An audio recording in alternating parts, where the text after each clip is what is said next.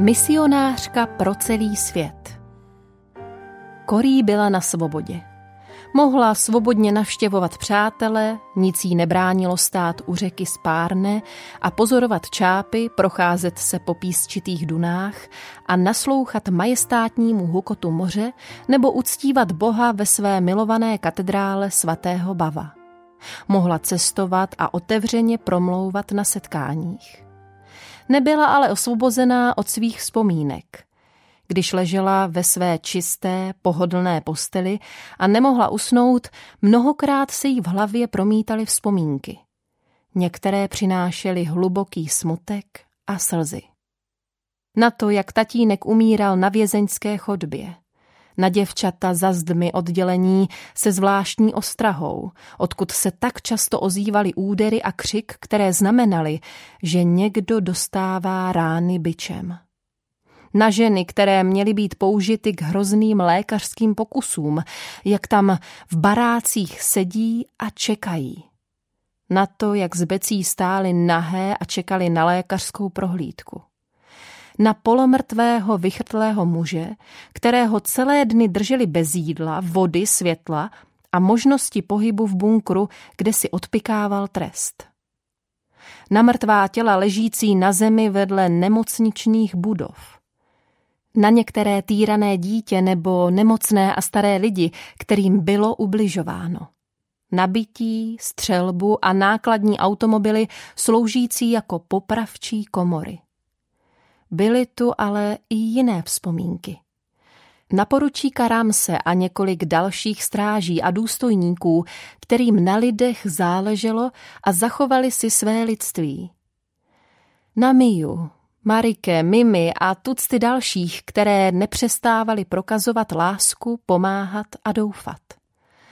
Na Tajný, Marie, Willy, Dít a Takovou spoustu dalších, které se změnili poté, co se obrátili k Ježíši a dovolili mu, aby je naplnila jeho láska, takže si barák číslo 28 vysloužil pověst bláznivého místa, kde lidi nepřestali doufat.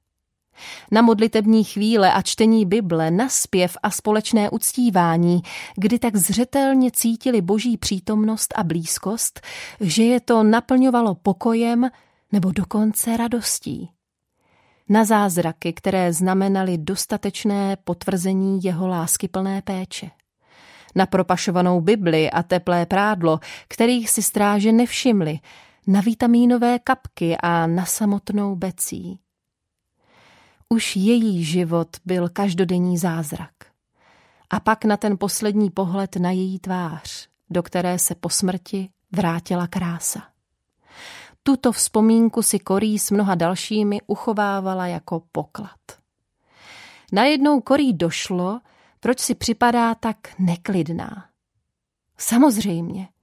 Bůh jí volal k práci, o které s Becí mluvili a snili v Ravensbriku a za kterou se tam modlili. Chtěli přece zařídit krásné domovy, kde bude postaráno o lidi zraněné válkou a šířit všude zprávu, kterou jim svěřil Bůh. Korí stála před majestátním komplexem budov na nádherných pozemcích v Blumendálu. Byl zářivý červnový den a Korí překypovalo srdce radostí. To, co s Becí v duchu viděla, se stalo skutečností.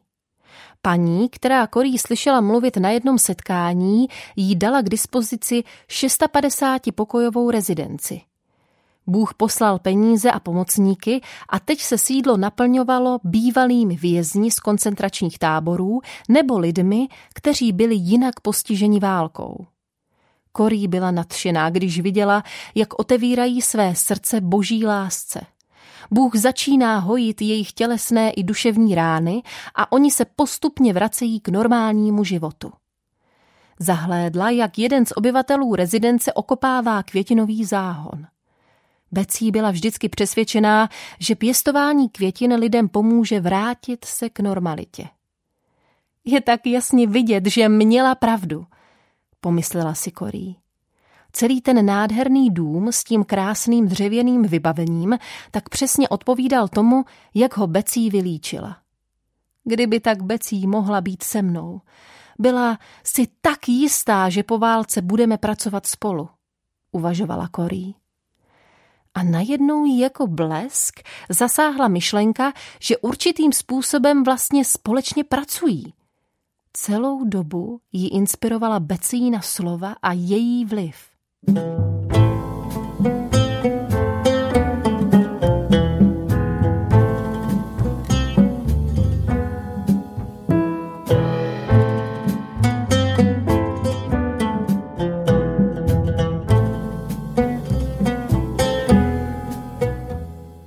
Ze dveří vyšla jedna ze sester se slovy Aha, tady si Korí, chtěla jsem s tebou mluvit. Ahoj, Ellen, usmála se Korí. Děje se něco? No, jde o jednoho pacienta. Toulá se v noci po venku, myslíš, že... Ne, Ellen, řekla jemně, ale rozhodně Korí. Žádná pravidla, žádná omezení. Tihle lidé musí dostat čas a prostor, aby zpracovali svá vnitřní zranění tak, jak to potřebují. Prosím, měj s nimi trpělivost, i když se budou chovat kdo ví jak podivně. Chápu, odvětila sestra a pomalu odkráčela. Korí vyrazila za ní s vysvětlením, nemohla jsem odolat a nezůstat chvíli venku, když je tak krásné sluníčko, ale radši se vrátím k práci. Víš, co mám v nejbližší době v plánu? Sestra zakroutila hlavou a pokračovali spolu v cestě po širokém schodišti. Jde o to, že se chystám otevřít svůj dům pro bývalé holandské nacisty. Sestra zalapala po dechu, ale Korí pokračovala. Ano, je mi jasné, že to spoustu lidí nepotěší, ale jsem si jistá, že dělám správnou věc.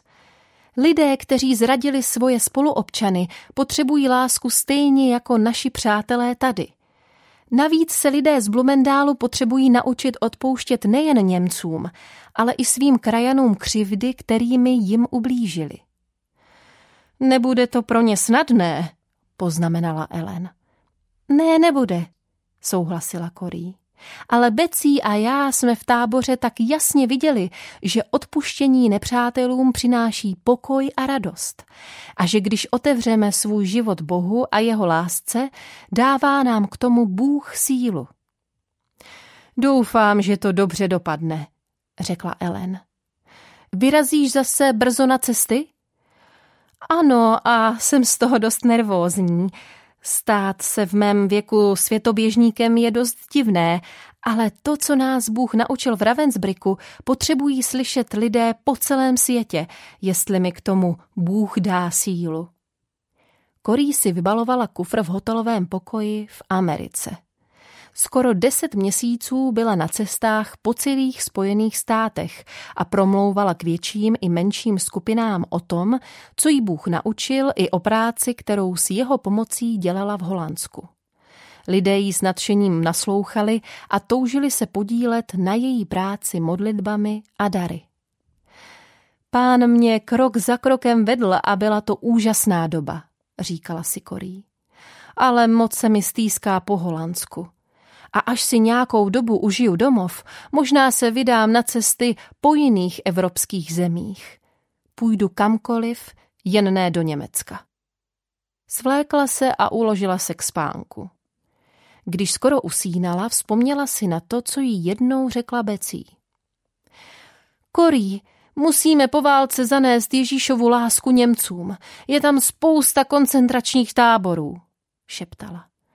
Prosila jsem pána Boha, aby nám jeden z nich dal a abychom z něj mohli udělat domov, kde se Němci naučí znovu milovat. Když se Korí vybavila vzpomínka na Becíno vyhublé tělo rýsující se pod sepranou vězeňskou pokrývkou a v duchu uslyšela její dychtivý hlas, ze kterého čišela naděje, začaly jí v očích štípat slzy.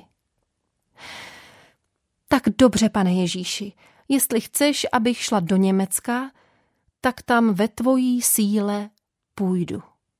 Modlila se. Korí se znovu ocitla v koncentračním táboře. Ne v Ravensbricku, ale v Darmstadtu.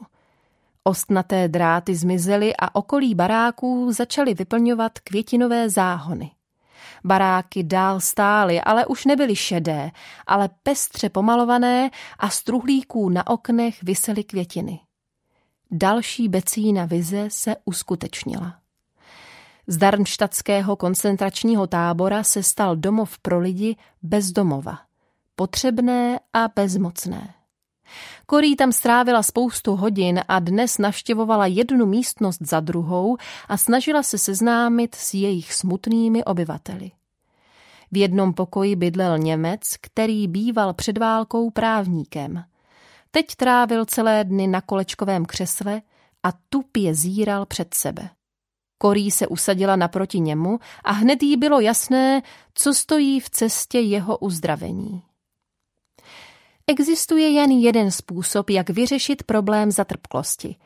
Vzdát se jí, řekla prostě. Počastoval jí chladným pohledem. Jak to víte? otázal se drsným hlasem. Za války jeden holanděn zradil mě, moji rodinu a hodně mých přátel začala vysvětlovat. Zatkli nás a zavřeli do vězení.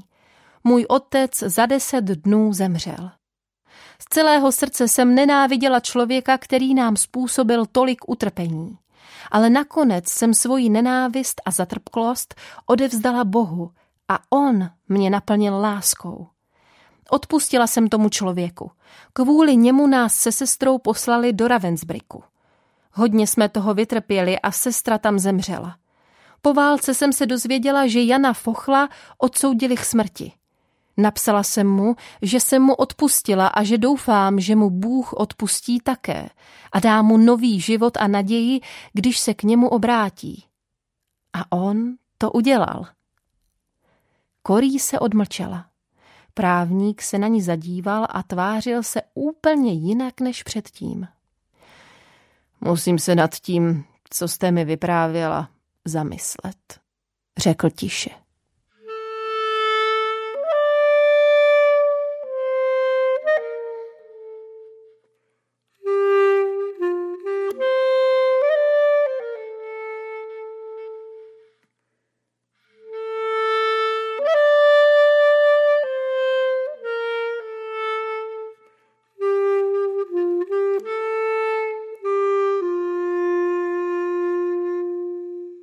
Korí cestovala po celém Německu, promlouvala na setkáních a vedla s lidmi poradenské rozhovory.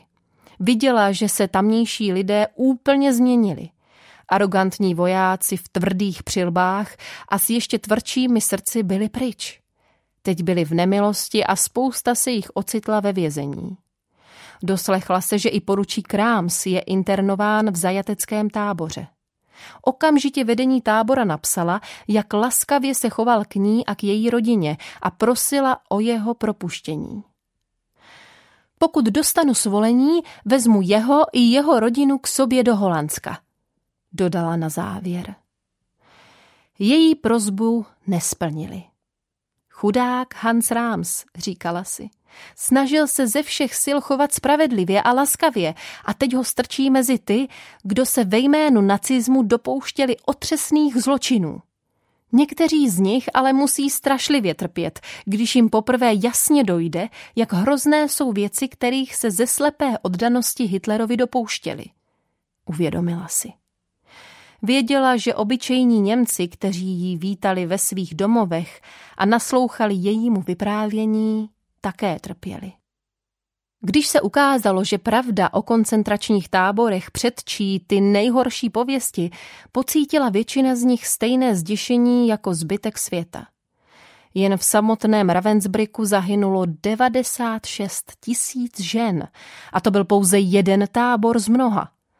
Kromě něj tu byli například Bergen-Belsen, Buchenwald, Dachau, Belzek, Chelmno a samozřejmě Osvětim, kde během čtyř let zahynulo bolestnou smrtí v plynových komorách nebo jinak nejméně 1,3 miliony židů. A ve všech vyhlazovacích táborech to možná bylo dohromady až 6 milionů vězňů. Není divu, že spousta Němců je šokovaná a zoufalá, říkala si Korí, když procházela nebo projížděla rozbombardovanými městy. Jedním z takových měst byl Mnichov. Korí tam promlouvala k velkému davu lidí. Předávala jim zprávu o naději, kterou jí dal Bůh pro německý národ i lidi ze všech dalších národů. Odpuštění je něco, co potřebujeme přijmout a pak to dát druhým. Ježíš nám může pomoci odpustit našim nepřátelům a dokonce je s jeho pomocí můžeme začít milovat vysvětlovala. Později stála u východu z kostela a zdravila se s odcházejícími. Najednou k ní přistoupil jeden muž. Děkuji vám za vaše slova, řekl. Poprosil jsem pána Ježíše, aby vešel do mého života. Korí stuhla. V duchu se ocitla zpátky v Ravensbriku ve chvíli, kdy z Becí procházeli nahé před vojákem s ledovýma očima a šklebícími se ústy. Byl to on. A teď jí říkal, býval jsem dozorcem v Ravensbriku a vy jste říkala, že vás tam věznili. Bůh mi odpustil ty hrozné věci, které jsem tam dělal a potřebuji i vaše odpuštění, slečno ten bom. Prosím. Podával jí ruku, ale Korí tam stála jako skamenělá. Podat ruku muži, který způsobil tolik utrpení Becí a tisícům dalších žen, to nejde. Vždyť ale lidem celou dobu říká, že mají odpouštět svým nepřátelům. Přesně na toto téma před chvílí hovořila. S otevřenýma očima se tiše modlila, pane Ježíši, můžu mu podat ruku, ale nedokážu změnit to, co cítím to dokážeš jen ty. Pak vstáhla ruku a vzala podávanou ruku do své. Jejich oči se setkaly a ona cítila, jak jí najednou proudí paží do celého těla teplo a jak celá roztává. Z celého srdce vám odpouštím, řekla mu a sama žasla nad tím, že to myslí opravdu vážně. S očima plnýma slz ho sledovala pohledem, když odcházel s vědomím, že je mu odpuštěno. Pane Rámsi, moc ráda vás vidím, zvolala Korí. Právě s tímhle Němcem se chtěla na svých cestách po Německu setkat a teď ho měla před sebou. Vypadal mnohem starší, ale jeho tvář byla stejně přátelská jako vždycky. Během rozhovoru se ho Korí zeptala – Řekněte mi, přijal jste pána Ježíše jako svého spasitele a pána? Ne, odpověděl. Ale nikdy jsem nezapomněl na to, co jste mi řekla, ani na modlitby vaší sestry. Korí mu znovu nadšeně vyprávěla o Ježíšově světle, které by tolik přála i jemu. Nebylo pro něj jednoduché pochopit, že Ježíše potřebuje, protože se vždycky snažil dělat to nejlepší. Nakonec tomu ale porozuměl a ke Koríně velké radosti se modlil, aby pán Ježíš přišel do jeho života.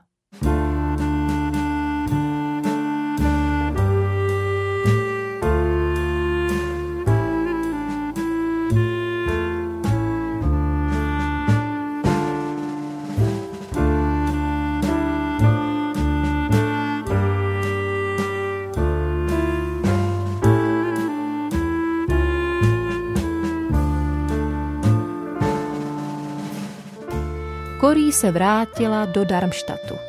Na nádraží ji přijel vyzvednout německý právník v automobilu, zvlášť upraveném pro jeho potřeby. Jak se máte? Zajímala se Korí. Dobře, odpověděl. A rád bych vám řekl, že jsem svoji zatrpklost odevzdal Bohu a on mě naplnil svojí láskou. Teď pracuji v táboře pro uprchlíky a zjišťuji, že pán Bůh může používat i jednonohého člověka. To jsou skvělé zprávy, zářila Korí. Na mužově tváři se myhl stín a pak se zeptal, vrací se vám někdy zatrpklost, i když jste ji předala Bohu? Samozřejmě, přitakala Korí. Znovu a znovu a pokaždé ji Bohu hned zase odevzdám a jdu dál s tím, že spoléhám na Ježíšovo vítězství a on mi je dává. Právníkova tvář se rozjasnila. Jsem tak rád, že to říkáte. A když se mi příště zatrpklost vrátí, udělám to také. Korí se probudila v neznámém hotelovém pokoji. Chvíli si nedokázala vybavit, kde je, a pak si vzpomněla na jméno města a podrobnosti setkání, které jí čeká. Vážně bych ráda věděla, jak dlouho po mně bude pán Bůh chtít, abych vedla tenhle toulavý život, přemýšlela. Opravdu od války uplynulo už víc než třicet let. Vzpomínala na všechny ty roky strávené na cestách. Někdy sama, jindy s některou dobrou přítelkyní. Dvakrát kolem světa, takže navštívila pět světadílů a přes šedesát zemí. Nejspíš jsem nocovala v tisícovce různých postelí. A ne všechny byly tak pohodlné jako tahle. Říkala si při vzpomínce na rohož v Indii, rozloženou na podlaze z udusané hlíny. A tolik setkání, uvažovala.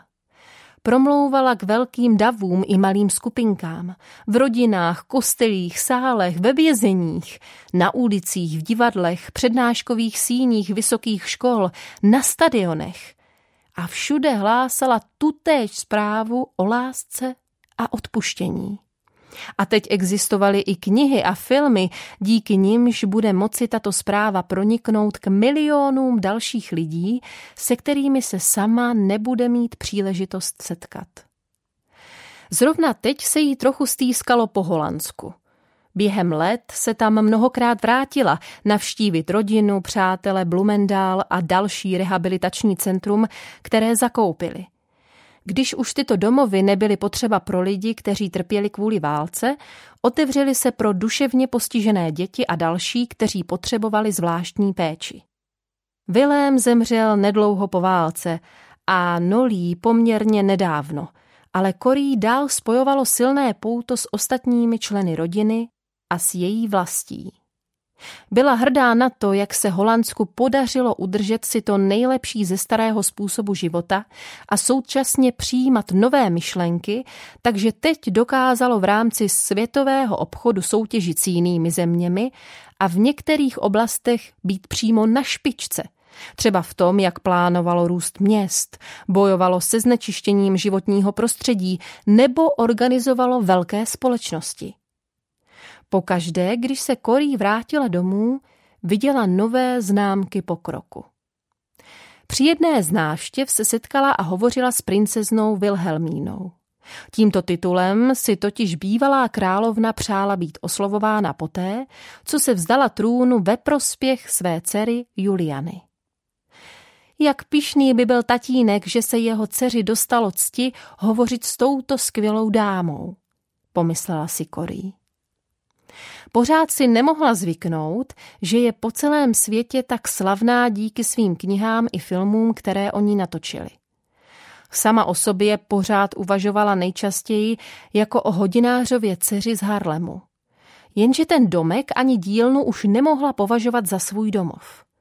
Teď z nich bylo muzeum, které navštěvovali lidé z celého světa.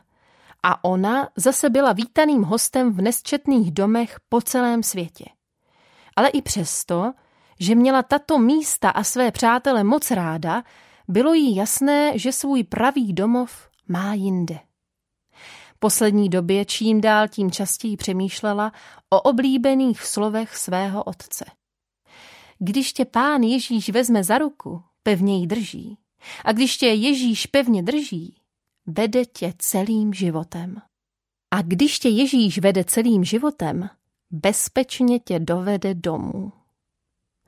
Právě po tomto domově teď toužila. Než jí tam ale pán Ježíš vezme, má pro ní práci tady na zemi. Vstala z postele, začala se oblékat a mezi tím se modlila a přemýšlela o tom, co řekne lidem, kteří se brzy schromáždí, aby si ji poslechli. Pane Bože, prosila, naplň mě svým svatým duchem, abych jim mohla pomoci vidět, že Ježíš je vítěz. Amen.